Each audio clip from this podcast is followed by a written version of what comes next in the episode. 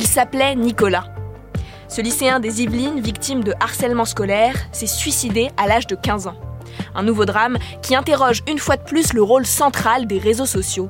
Menaces, humiliations, messages de haine, comment protéger son enfant du cyberharcèlement? On pose la question à Thomas Leroy, chef des informations à Tekenco. Détecter le cyberharcèlement, finalement, ça revient à détecter le harcèlement tout court, puisque le cyberharcèlement, c'est souvent la prolongation de ce qui se passe à l'école, surtout si euh, l'enfant refuse de parler, ça peut être compliqué. Donc ça consiste à observer son comportement, ses réactions, par exemple s'il a un manque d'appétit, s'il a une perte de poids, s'il semble déprimé, est-ce qu'il a une phobie soudaine de, l'école? Ça peut être euh, aussi un signe. Et spécifiquement sur la violence en ligne, on peut remarquer, euh, par exemple, un enfant qui ne veut plus aller sur les réseaux sociaux, sur les messageries sur lesquelles il a l'habitude d'aller. Voilà, ça peut être un signe. Alors attention, les enfants peuvent aussi devenir très, entre guillemets, obsédés par les réseaux sociaux quand ils sont victimes de cyberharcèlement. Ils ont un besoin d'aller voir ce qu'on dit d'eux et peut-être espérer que dans tout cet amas de violence qu'on leur envoie, euh, ils pourront observer justement des choses plus positives.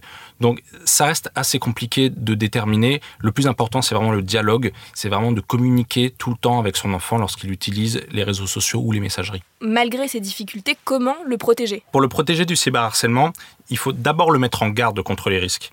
Il ne faut pas faire l'autruche et bien expliquer dès le départ quels sont les risques encourus d'être sur les réseaux sociaux avec ce risque de cyberharcèlement.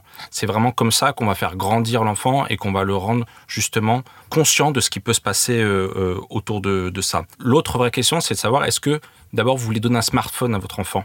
Il y a beaucoup d'alternatives. Vous pouvez donner un téléphone plus classique et lui autoriser une tablette ou un ordinateur à la maison, où là, vous pouvez déjà un peu plus contrôler euh, ce qu'il fait. Par ailleurs, tout maintenant, tous les réseaux sociaux proposent des fonctions de contrôle parental. Vous pouvez associer votre compte, c'est par exemple le cas sur TikTok.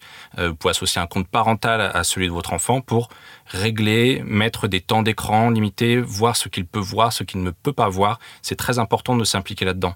D'ailleurs, j'en profite pour dire, en tant que parent, c'est important d'aller voir ce qu'est TikTok, d'aller voir ce qu'est Snapchat. Il ne s'agit pas d'espionner votre enfant, mais de comprendre les mécanismes et ce qu'on peut trouver sur ces réseaux sociaux. Est-ce que les réseaux sociaux, euh, Snapchat, TikTok, Instagram, ont pris des mesures de modération, par exemple, euh, pour lutter contre la diffusion de ces messages de haine? Si on écoute les réseaux sociaux, ils sont très impliqués contre le cyberharcèlement.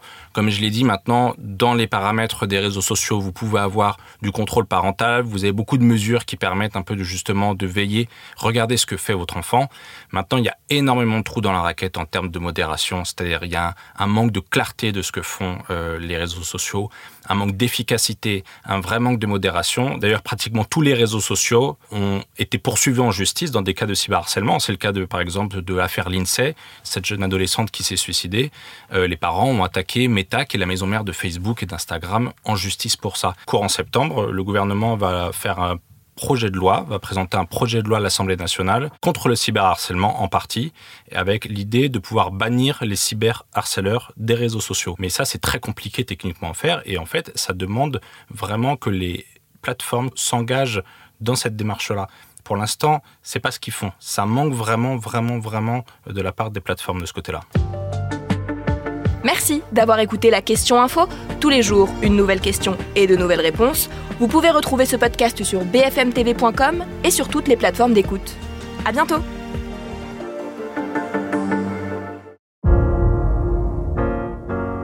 Vous avez aimé écouter la question info? Alors découvrez le titre à la une, le nouveau podcast quotidien de BFM TV. Les grands récits de l'actualité, des témoignages intimes c'est tous les soirs sur vos plateformes préférées. À bientôt!